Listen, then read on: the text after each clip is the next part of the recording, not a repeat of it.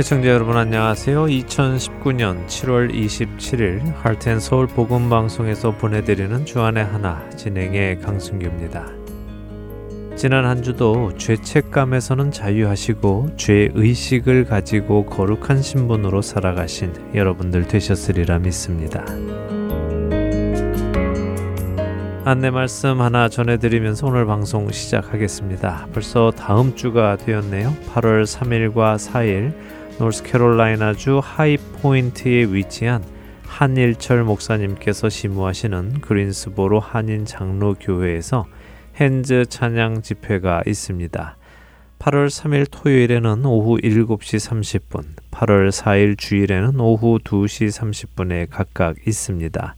주소는 3523 존슨 스트리트 하이포인트 노스캐롤라이나 27265이며 자세한 문의는 그린스보로 한인 장로교회 전화번호 336-841-8439나 저희 할텐 서울 복음방송 사무실 602-866-8999로 해주시면 안내해 드리겠습니다. 그린스보로 인근 지역과 노스캐롤라이나에 계시는 애청자 여러분들과 우리를 구원하신 삼위일체 하나님을 마음과 정성을 다해 찬양 드리고 예배 드리는 귀한 시간이 되기를 바랍니다. 많은 애청자 여러분들 꼭 만나 뵙기 원합니다. 첫 찬양 함께 하신 후에 말씀 나누겠습니다.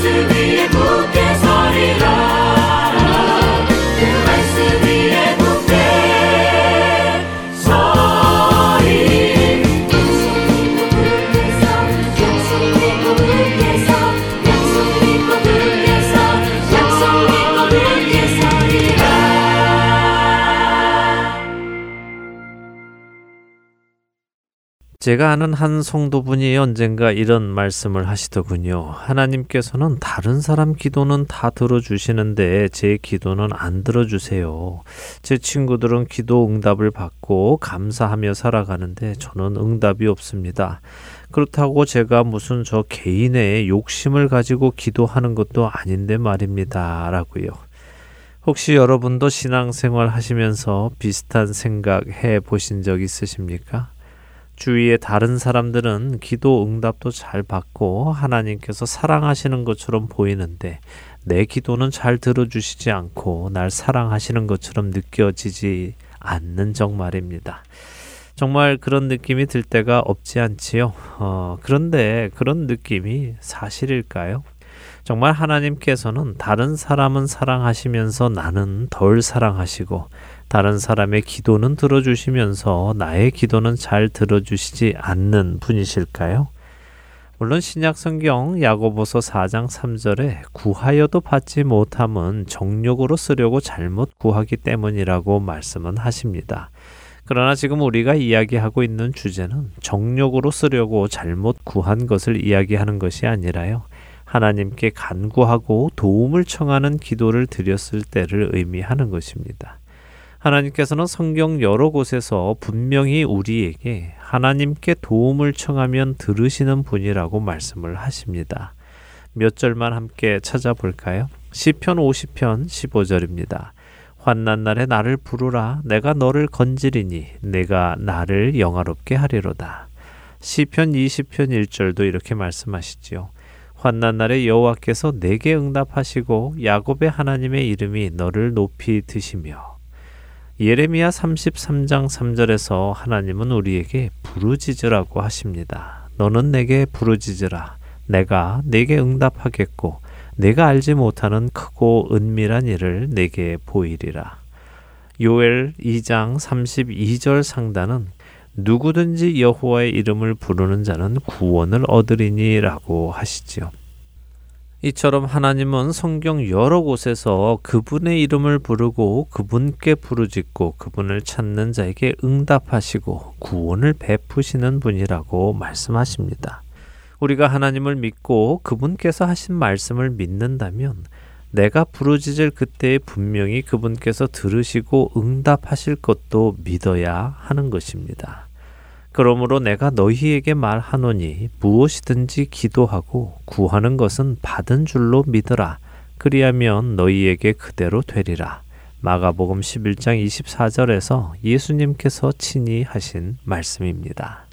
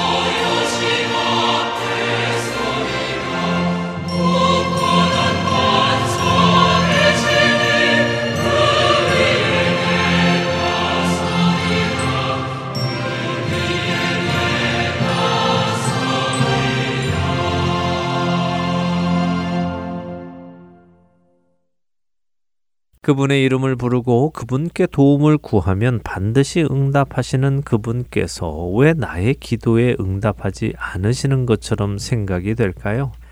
저는 이것이 타이밍에 관한 문제라고 생각합니다.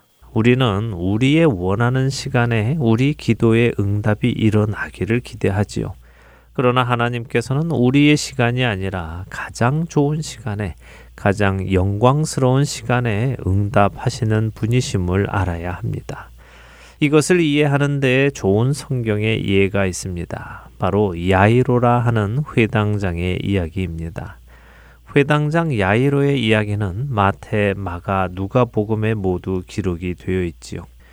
회당장 야이로 회당장이라 하면 유대인들이 안식일에 모여 하나님을 예배하는 회당의 관리로서 정통 유대인을 뜻합니다. 그런데 당시 정통 유대인들과 종교 지도자들이 예수님을 적대시하던 분위기와는 달리 야이로는 예수님을 선지자로 믿은 것이죠. 그렇기에 그는 자신에게 급박한 상황이 생겼을 때 예수님을 찾게 된 것입니다.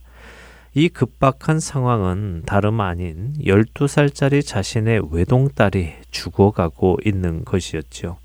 마가복음 5장은 야이로의 이런 마음이 잘 기록이 되어 있습니다. 5장 22절과 23절입니다.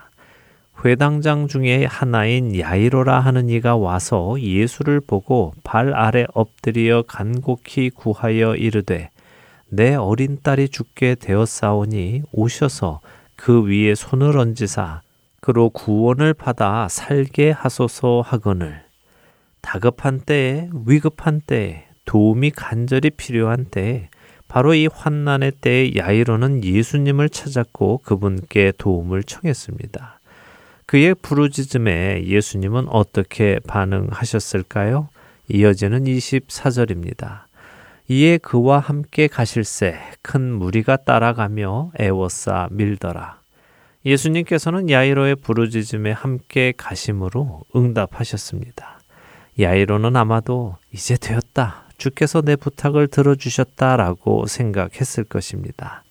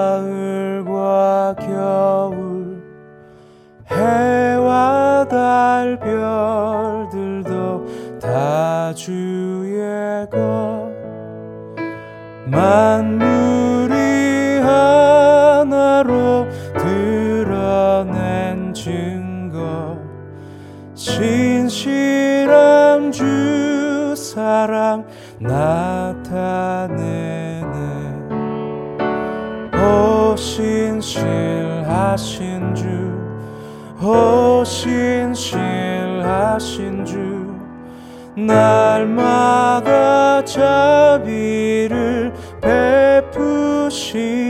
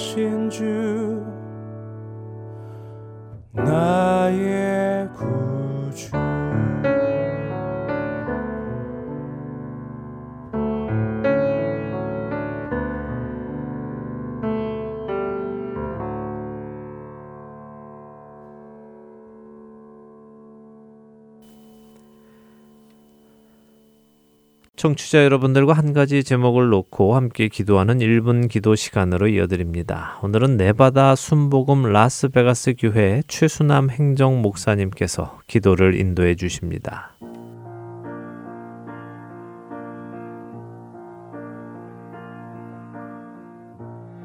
헐텐 서울 복음 방송 1분 기도 시간입니다. 저는 순복음 라스베가스 교회 행정 목사 최수남입니다. 오늘 우리는 성도들의 하나됨을 위해 기도하겠습니다. 많은 교회가 사소한 이유로 분열되고 있습니다. 세족식을 할 때 오른발을 먼저 씻느냐, 왼발을 먼저 씻느냐를 두고 싸움이 일어나서 결국 왼발을 먼저 씻어야 한다고 주장하는 사람들이 교회를 새롭게 개척해서 레프트 풋 철치라는 교회 이름을 지었다는 웃기지만 웃을 수 없는 이야기가 있습니다. 이 정도는 아닐지라도 지금 많은 성도들이 사소한 이유로 자존심 때문에 나누어지고 분열되는 일들이 많이 있습니다. 그래서 이 시간 성도들의 하나됨을 위해 기도할 때 먼저 우리 마음에 용서의 마음을 갖게 해달라고 기도하겠습니다. 두 번째로 다른 사람을 이해할 수 있는 마음을 갖게 해달라고 기도하겠습니다. 그리고 우리에게 용납할 수 있는 마음을 갖게 해달라고 기도하겠습니다. 함께 기도하겠습니다.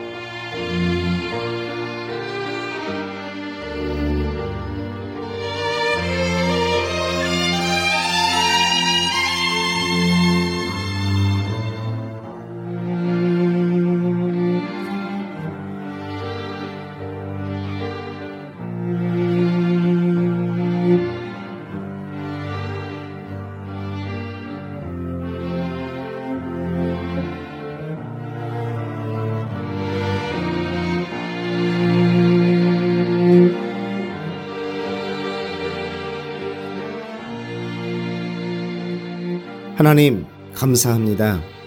오늘 저희는 성도들의 하나됨을 위해 기도했습니다. 정말 사소한 이유로 우리의 마음이 상하고 우리의 마음이 나누어지고 분열되고 있음을 고백합니다. 하나님, 먼저 우리에게 서로를 용서할 수 있는 마음을 갖게 해 주시옵소서.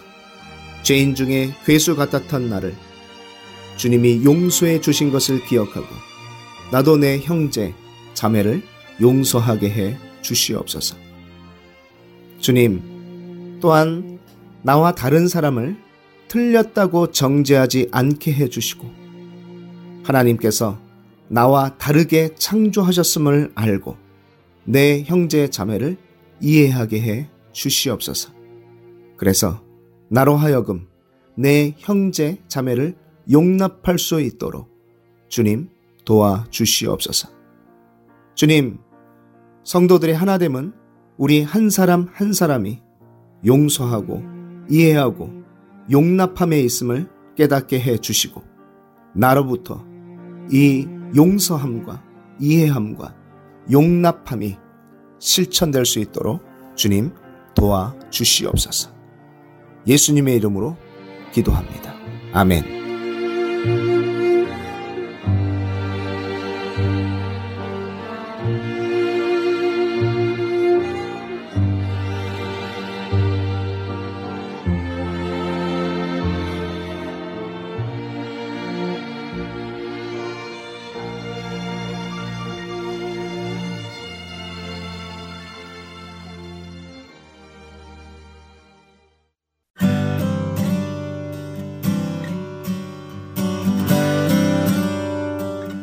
이디오피아 내시에게 복음을 전하기 위해 빌립 집사를 광야로 보내신 하나님의 구원 사역.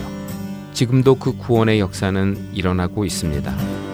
믿지 않는 자에게 복음을, 믿는 자들에게 영적 성장을 도와주는 하트앤소울 복음 선교에 동참하지 않으시겠습니까?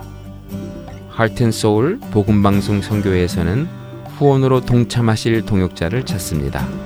여러분들의 후원이 바로 영혼을 살리고 세우는 그 사역에 사용됩니다. 후원자 문의는 본 방송사 사무실 전화번호 602-866-8999 또는 이메일 주소 heartandsoul.org at gmail.com으로 연락해 주시기 바랍니다.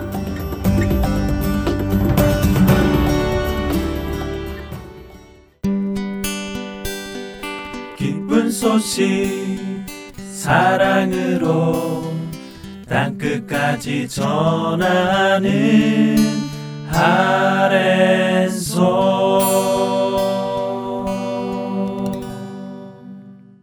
스스로 왕이 되어 살아가던 구약의 어두운 사사 시대 속에서도 구원의 손길을 거두지 않으시는 하나님을 만나는 시간입니다. 사사기 강해로 이어드립니다.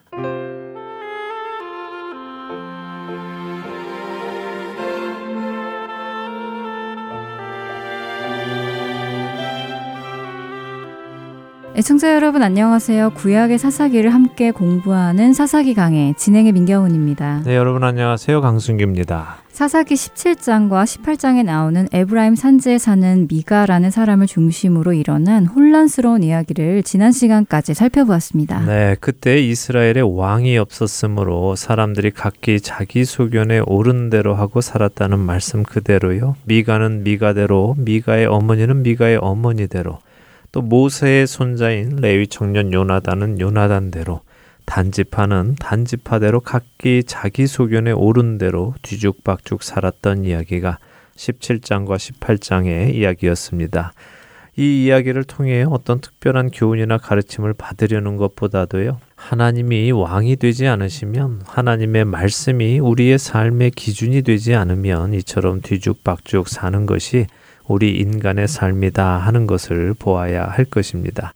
지금 우리가 사는 이 시대를 흔히 포스트 모더니즘 시대라고 하지요. 네, 간단히 말하면 절대 진리가 없고 상대적 진리.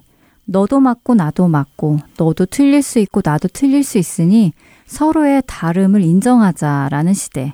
뭐 이렇게 말할 수 있겠지요. 네, 뭐 포스트 모더니즘을 어떻게 정의하느냐 하는 것은 학자들이 해줄 이야기이고요. 뭐 쉽게 이야기하자면 민경원 아나운서가 말한 것처럼 절대 진리가 없는 시대고요. 모든 것이 상대적인 시대인 것이 맞지요. 그래서 절대 진리인 하나님의 말씀을 내세우는 사람들을 편협하다, 시대에 뒤떨어졌다, 또 고리타분하다 이렇게 판단하는 것이죠. 그러나 하나님의 말씀은 변함이 없습니다. 변하는 것은 진리가 될 수 없고요. 기준이 될 수 없지요. 우리가 살고 있는 이 시대에도 이러한 이념으로 인해 계속해서 서로 다투고 싸우고 나뉘는 일이 있습니다. 세상은 그렇다 하더라도요, 그리스도인들은 말씀 앞으로 겸손히 나와서 하나님께서 무엇을 말씀하시는지 겸손히 듣고 행동해야 할 것입니다. 자, 오늘부터는 사사기 19장을 보겠는데요. 역시 혼란스러운 이야기가 3장에 걸쳐 기록이 되어 있습니다. 먼저 1절에서 10절 함께 읽고 이야기 나누지요.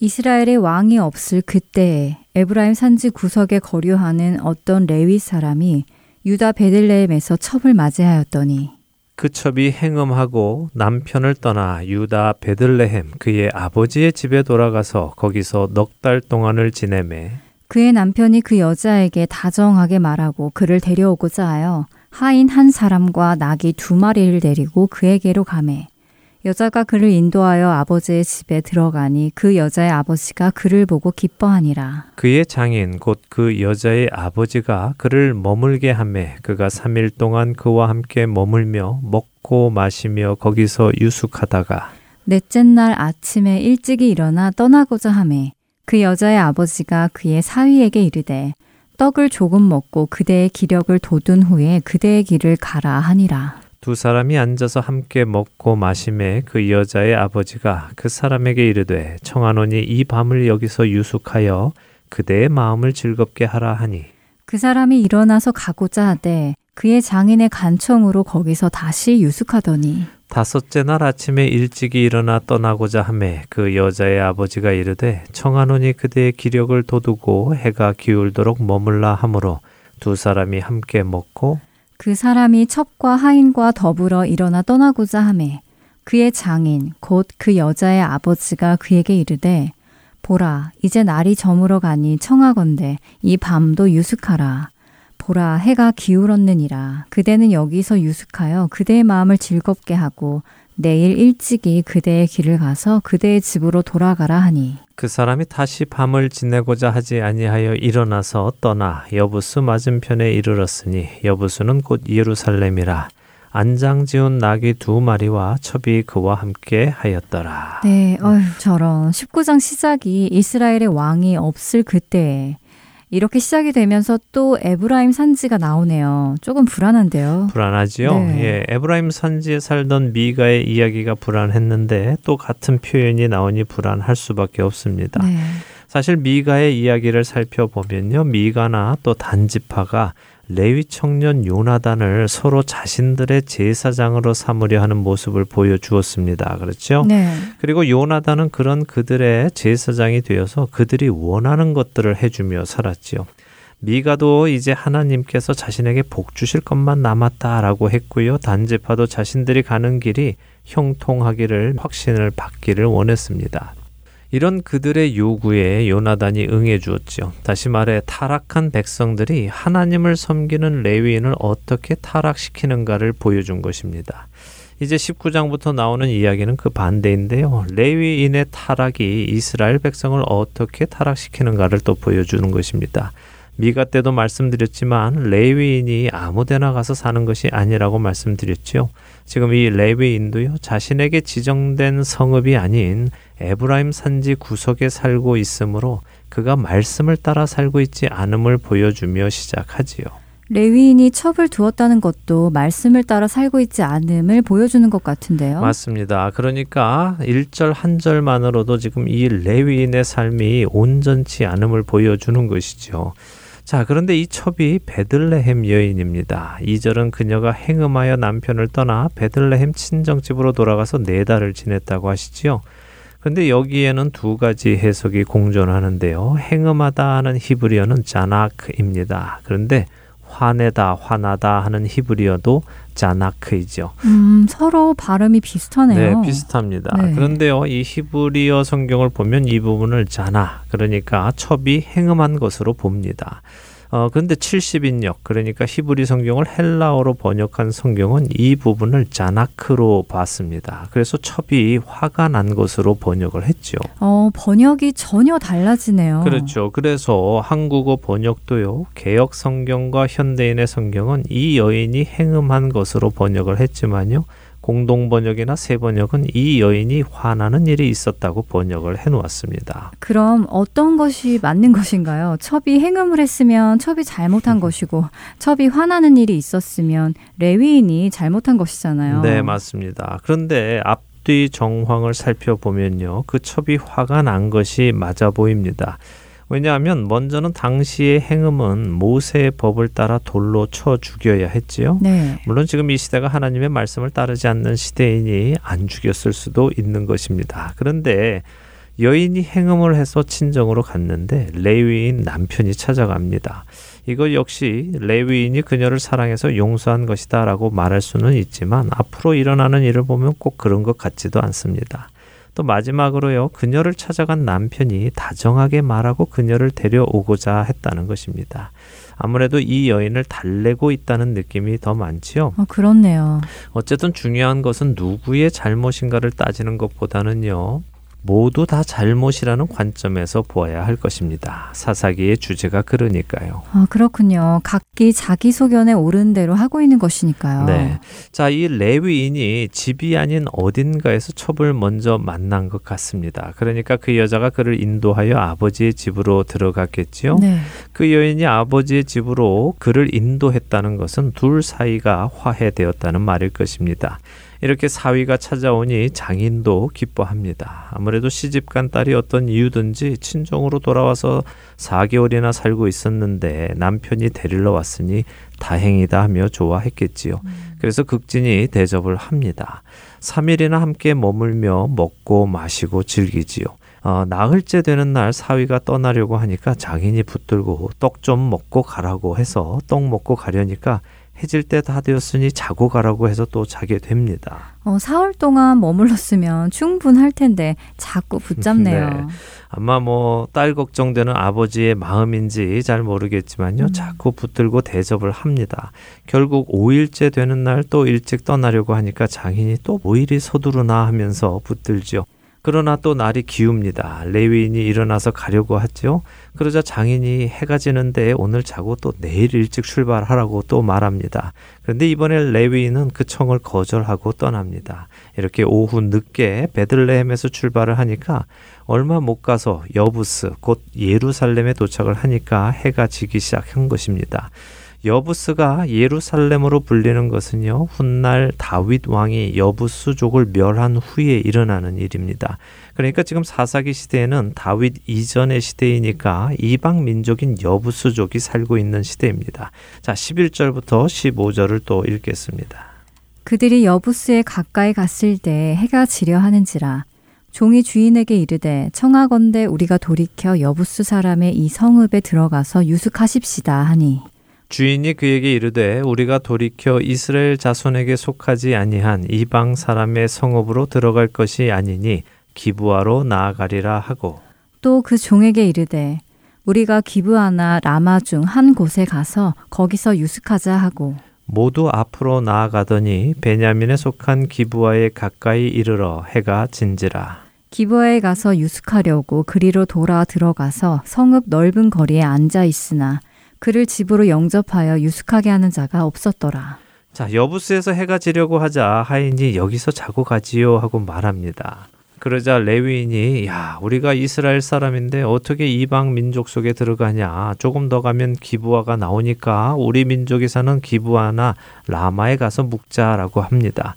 기부아는 이 여부스에서 약 4마일 정도 더 북쪽으로 가면 되고요. 라마는 거기서 또 2마일 정도 더 올라가면 됩니다. 어, 레위인이 레위인이 머물러야 하는 성읍이 아닌 에브라임 산지 구석에 거류하고 또 레위인으로서는 두어서는 안 되는 첩을 두며 살면서도 또 이방 민족 안에 들어가서는 유숙하지 않겠다고 하네요. 자기가 지키고 싶은 것은 지키고 지키고 싶어 하지 않는 것은 지키지 않고 뭐 그런 모습인 것 같아요. 네, 잘 보셨습니다. 바로 그거죠. 하나님의 모든 말씀에 순종하는 것이 아니라 자기 편할 대로 순종하고 또 자기 의를 나타내기 위해 순종을 하는 것입니다. 내가 아무리 힘들어도 이방 민족에게 들어가서 유숙하지는 않았다. 이런 식으로 자기 의를 또 자랑할 수 있는 것이죠. 우리 신앙생활에서도 이런 모습이 많이 있을 것입니다. 뭐는 안 하면서 뭐는 또 꼭 지키려 하고 이런 모습을 가지고 또 서로를 정죄하고 서로 나는 그런 것은 절대 하지 않아 하면서 서로의 신앙을 비판하고 정죄하는 모습이 분명히 있습니다. 각자가 잘 돌아보시기 바랍니다. 자, 이 지역은 베냐민 지파에게 속한 지역이라고 하십니다. 이 레위인이 자기 일행과 함께 성읍 넓은 거리에 앉았다고 하시죠. 네. 당시 이스라엘에게는 나그네를 대접해야 하는 의무가 있습니다. 하나님께서 신명기 10장 19절에서 나그네를 사랑하라고 하십니다. 나그네를 대접해야 하는 것이죠. 그런데 아무도 그들을 대접하는 사람이 없었다는 것입니다. 어, 베냐민 지파 역시 하나님의 말씀을 따르지 않고 있다는 말씀이군요. 맞습니다. 베냐민 지파도 하나님의 말씀을 기억하지 않고 살아가고 있다는 것입니다. 레위인은 분명 형제 지파 안에 들어가서 이렇게 성읍 앞에 있으면 누군가가 와서 형제여 우리 집으로 들어오십시오 이렇게 맞아줄 것이라고 기대를 했지요. 그런데 그렇지 않은 것입니다. 자, 16절부터 21절을 보겠습니다. 저녁 때에 한 노인이 밭에서 일하다가 돌아오니 그 사람은 본래 에브라임 산지 사람으로서 기브아에 거류하는 자요. 그곳 사람들은 베냐민 자손이더라. 노인이 눈을 들어 성읍 넓은 거리에 나그네가 있는 것을 본지라 노인이 묻되 그대는 어디로 가며 어디서 왔느냐 하니 그가 그에게 이르되 우리는 유다 베들레헴에서 에브라임 산지 구석으로 가나이다. 나는 그곳 사람으로서 유다 베들레헴에 갔다가 이제 여호와의 집으로 가는 중인데 나를 자기 집으로 영접하는 사람이 없나이다. 우리에게는 나귀들에게 먹일 집과 여물이 있고 나와 당신의 여종과 당신의 종인 우리들과 함께한 청년에게 먹을 양식과 포도주가 있어 무엇이든지 부족함이 없나이다 하는지라. 그 노인이 이르되 그대는 안심하라 그대의 쓸 것은 모두 내가 담당할 것이니 거리에서는 유숙하지 말라 하고 그를 데리고 자기 집에 들어가서 나귀에게 먹이니 그들이 발을 씻고 먹고 마시니라. 네, 어, 그래도 노인 한 분이 나그네를 초청하네요. 네, 다행히도 그랬죠. 네. 그런데 이 노인은 베냐민 지파가 아니라요. 본래 에브라임 산지 사람인데 어떤 이유로 여기 와서 살게 된 것이죠. 어, 그래도 베냐민 지파가 안 하는 것을 이 에브라임 지파 노인이 하는 것입니다. 노인은 그 일행을 보고 어디서 와서 어디로 가느냐 묻습니다. 레위인은 자신은 에브라임 지역에 사는 사람인데 볼 일이 있어서 베들레헴에 갔다가 가는 중이다 하면서 여호와의 집으로 가는 중이다 이렇게 표현을 합니다. 전에도 말씀드렸지만 다윗이 예루살렘으로 수도를 옮기기 전까지는 에브라임 산지의 실로에서 제사를 드렸습니다. 그렇다면 이 레위인은 실로에서 일을 하던 레위인이었을까요? 아마도 그렇지 않았을 것입니다. 왜냐하면 성경은 그가 에브라임 산지 구석에 거류한다고 하셨지요. 그것은 그가 에브라임 산지에 중요하지 않은 지역에 빌붙어 먹고 살고 있다는 이야기입니다. 그러니까 실로에서 일하는 레위인은 아니라는 것이죠. 그렇다면 그는 왜 이런 말을 했을까요? 저는 그것이 쓸데없는 특권 의식에서 나온 말이라고 생각을 합니다. 다시 말해 내가 여호와의 집으로 가는 중이다라고 하는 말에는 나는 하나님을 섬기는 레위인이다, 종교인이다 하는 것을 돌려 말한 것이죠. 음. 이스라엘 민족은 나그네를 섬겨야 할 뿐 아니라 레위인도 섬겨야 하니 나는 이래저래 섬김을 받아야 할 사람이라는 것을 강조하는 것이라고 볼 수 있습니다. 네, 지금 노인이 혹시라도 그냥 지나칠까봐 자신의 신분을 강조하는 것이군요. 예, 저는 그렇다고 봅니다. 그의 어. 좀 얍삽함이랄까요? 이런 모습이 보이는 거죠. 어, 노인에게 레위인은 이 지역이 나그네를 섬기지 않는 것을 책망합니다. 그러면서 자기에게는 먹을 것도 있고 나귀의 먹이도 있어서 패 끼칠 것이 없이 정말 잠만 잘 공간만 있으면 되는데 이 동네 사람들이 인심이 고약하다고 불평을 하지요. 그러면서도 노인에게 잠만 재워 달라고 말하는 것이고요. 노인은 안심하라고 합니다. 먹을 것까지도 자신이 다 담당하겠다고 하지요. 그리고는 데리고 가서 손님 접대를 잘 합니다. 자, 이럴 즈음에 정말 혼란스러운 일이 발생을 합니다. 22절에서 28절을 읽겠습니다. 그들이 마음을 즐겁게 할때그 성읍의 불량배들이 그 집을 애워싸고 문을 두들기며 집주인 노인에게 말하여 이르되 내 집에 들어온 사람을 끌어내라. 우리가 그와 관계하리라 하니. 집주인 그 사람이 그들에게로 나와서 이르되 아니라 내 형제들아 청하노니 이 같은 악행을 저지르지 말라. 이 사람이 내 집에 들어왔으니 이런 망령된 일을 행하지 말라. 보라 여기 내 처녀딸과 이 사람의 첩이 있은즉 내가 그들을 끌어내리니 너희가 그들을 욕보이든지 너희 눈에 좋은 대로 행하되 오직 이 사람에게는 이런 망령된 일을 행하지 말라 하나. 무리가 듣지 아니하므로 그 사람이 자기 첩을 붙잡아 그들에게 밖으로 끌어내매 그들이 그 여자와 관계하였고 밤새도록 그 여자를 능욕하다가 새벽 미명에 놓은지라. 동틀 때 여인이 자기의 주인이 있는 그 사람의 집문에 이르러 엎드러져 발기까지 거기 엎드러져 있더라. 그의 주인이 일찍이 일어나 집 문을 열고 떠나고자 하더니 그 여인이 집 문에 엎드러져 있고 그의 두 손이 문지방에 있는 것을 보고 그에게 이르되 일어나라. 우리가 떠나가자 하나 아무 대답이 없는지라. 이에 그의 시체를 나귀에 싣고 행하여 자기 곳에 돌아가서 아, 너무 끔찍한 이야기가 나오네요. 그런데 창세기 롯의 집에 일어난 일과 너무 닮아 있는데요. 네, 그렇죠. 네. 마치 창세기 19장 소돔과 고모라에 있었던 그 일을 재현해 놓은 것 같습니다. 학자들에 의하면요, 창세기 19장과 이 사사기 19장, 공교롭게도 둘 다 19장이지요. 네. 예, 두 장 모두 어, 69개의 히브리어 단어로 이루어졌다고 하는데요. 그 중에 16개의 단어가 똑같은 단어가 쓰였고요. 같은 표현이 24개나 등장한다고 합니다. 둘 다 동성 강간을 하겠다고 사람들이 몰려왔죠. 그래서 이 모습을 보며 창세기 19장의 세상의 모습, 소돔과 고모라의 모습이 이제는 하나님의 백성 안에 그대로 나타났다라고 학자들은 판단을 합니다. 결국 이것은 하나님의 백성들의 타락을 보여주는 것이죠. 자, 지금 읽은 이 다섯 줄의 혼란함을 한번 보겠습니다. 그 성읍의 불량배들이 그 집을 에워쌌습니다. 불량배라는 단어는 벨리알이라는 단어인데요. 성경에서 그리 자주 쓰이는 단어는 아닙니다. 이 단어가 신명기 13장 13절에는 우상 숭배하자고 하는 사람들을 지칭했고요. 사무엘상 2장 12절에는 엘리 제사장의 아들들이 행실이 나빴다라고 할 때 나쁜 것으로 쓰였죠. 또한 술 취한 자들을 표현할 때도 썼습니다. 그러니까 불량배라는 의미는 우상 숭배하고 하나님을 모르고 무언가에 취해서 사는 사람들을 의미한다고 볼 수 있겠지요. 이런 사람들이 지금 이 노인의 집에 와서 레위인을 내놓으라고 협박을 하는 것입니다. 우리가 그와 관계하리라 하는 의미가 동성강간을 하겠다는 것이죠. 네, 그렇습니다. 이런 그들의 모습이 소돔과 고모라 사람들과 똑같았고요. 그런 그들에게 대응하는 노인의 모습이 롯의 대응과 같지요. 어, 노인은 형제들아 이 같은 악을 행하지 말라 하고는 자신의 처녀 딸과 레위인의 첩이 있으니 그들에게 너희가 하고 싶은 대로 해라라고 합니다. 이것도 사실 말이 안 되는 거죠. 동성 강간은 안 되고 이성 강간은 해도 된다는 말이 되니까요. 네. 더 악한 일을 막기 위해 덜 악한 일을 허락하겠다는 것처럼 보이기도 합니다. 그러나 악을 막으려면 다 막아야 합니다. 어떤 것은 허용하고 어떤 것은 막고 하는 것은 아니지요. 이런 노인의 대응을 불량배들은 거절합니다. 그러자 그 사람이 자기 첩을 붙잡아 그들에게 밖으로 끌어냈다고 25절은 말씀하시는데요. 여기서 그 사람이 누군지는 사실 명확치 않습니다. 그래서 어떤 학자들은 노인이 그랬다, 또 어떤 학자는 레위인이 그랬다 이렇게 의견이 음. 갈리기도 합니다. 그러나 아무래도 레위인이 그랬겠지요. 네. 노인이 남의 아내를 그렇게 밖으로 밀어내기란 쉽지 않았을 테니까요. 그랬겠죠. 어, 자기 딸을 내보낸 것도 아니고 남의 아내를 내보내기란 나중에도 문제가 될 것 같은데요. 네, 이렇게 남편에게 버림받은 첩은 밤새 불량배들에게 능욕을 당합니다. 끔찍한 일이 하나님의 백성들 안에서 일어나고 있는 것이죠. 네. 하나님의 백성들이 육신의 정욕을 따라 살고 있는 모습을 보여주는 것입니다. 새벽까지 자신들의 정욕을 채운 불량배들은 돌아가고요.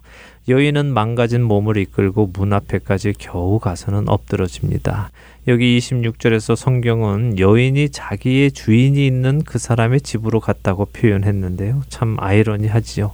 이게 무슨 주인의 모습입니까? 자기 여인 하나 책임지지 못하고 음. 자기가 살겠다고 버리는 사람이 무슨 주인입니까? 그런데 성경은 그런 그의 모습을 자기 주인이라는 표현으로 책망하고 계시는 것입니다. 그녀의 주인인 남성은 그녀에게 어떤 일이 생겼는지는 신경 쓰지 않고요. 자기 혼자 떠날 준비를 하고 일찍이 문을 엽니다. 그랬더니 그녀가 집 문에 엎드려져 있는 것을 보게 되었지요. 정의라고는 정말 하나 없는 이 레위인은 그녀를 향해 일어나라 떠나자라고 말을 합니다. 그가 그녀를 사랑했다면요 밖으로 내보내지도 않았겠지만 지금이라도 붙들고 울며 일으켜야 했겠지요. 음. 그러나 그는 그러지 않았습니다. 레위인은 그녀를 나귀에 싣고 자기 집으로 돌아갑니다. 이제 돌아간 레위인은 더 끔찍한 일을 벌이는데요. 다음 시간에 계속해서 보도록 하겠습니다. 네, 아, 소돔과 고모라의 모습이 하나님의 백성들 안에 들어왔다는 사실이 참 놀랍고 두렵고 안타깝고 합니다. 네. 아, 마음이 많이 무거워지네요. 다음 시간 어떤 일이 일어날지 두렵습니다. 한 주간도 주님 없이 사는 우리가 아니라 주님 안에 꼭 붙어 사는 우리가 되기를 바라며 사사기 강의 마치겠습니다. 다음 주에 뵙겠습니다. 안녕히 계세요. 안녕히 계십시오.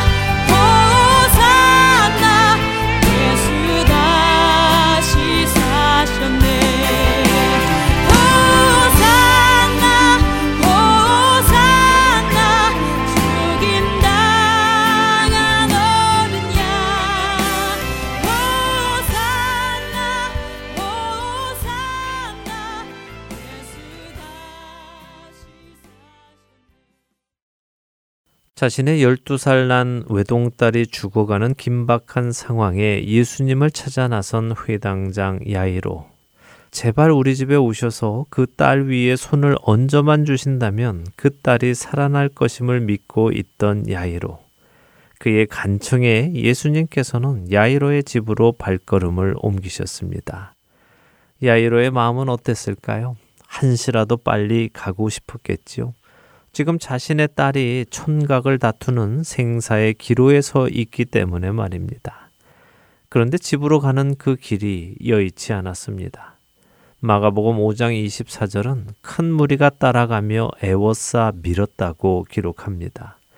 애워싸 밀었다는 이 표현은 사람이 숨이 막힐 지경으로 사방에서 누른다는 의미입니다. 그러니 정말 많은 사람들이 빼곡히 모여서 예수님과 야이로의 길을 막고 있었던 것이지요. 야이로의 마음은 급해졌을 것입니다.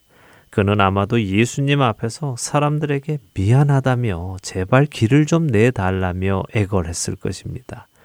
그런데 그때 우리가 잘 아는 12해 동안 혈루증으로 앓던 여인이 예수님의 옷깃에 손을 대는 일이 발생한 것입니다. 야이로의 입장에서 지금 바삐 앞을 향해 가도 모자를 파내 예수님은 돌이켜 뒤를 보시며 누가 내 옷에 손을 대었느냐고 물으십니다.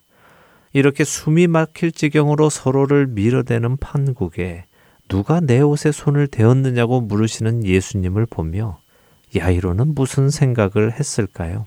아마 예수님, 지금 제 사랑하는 외동딸이 죽어가고 있습니다. 예수님 옷에 누가 손을 대었든 그게 무슨 상관입니까? 지금 제 딸의 생명보다 예수님의 옷이 더 중요하다고 하시는 것입니까? 예수님은 저와 제 딸을 생각이나 하고 계시는 것입니까? 라는 마음이 속에 들지는 않았을까요? 이런 상황에서 예수님은 굳이 자신의 옷에 손을 댄 여인을 찾아내시고는 그 여인에게 병 고침을 선포까지 해주십니다.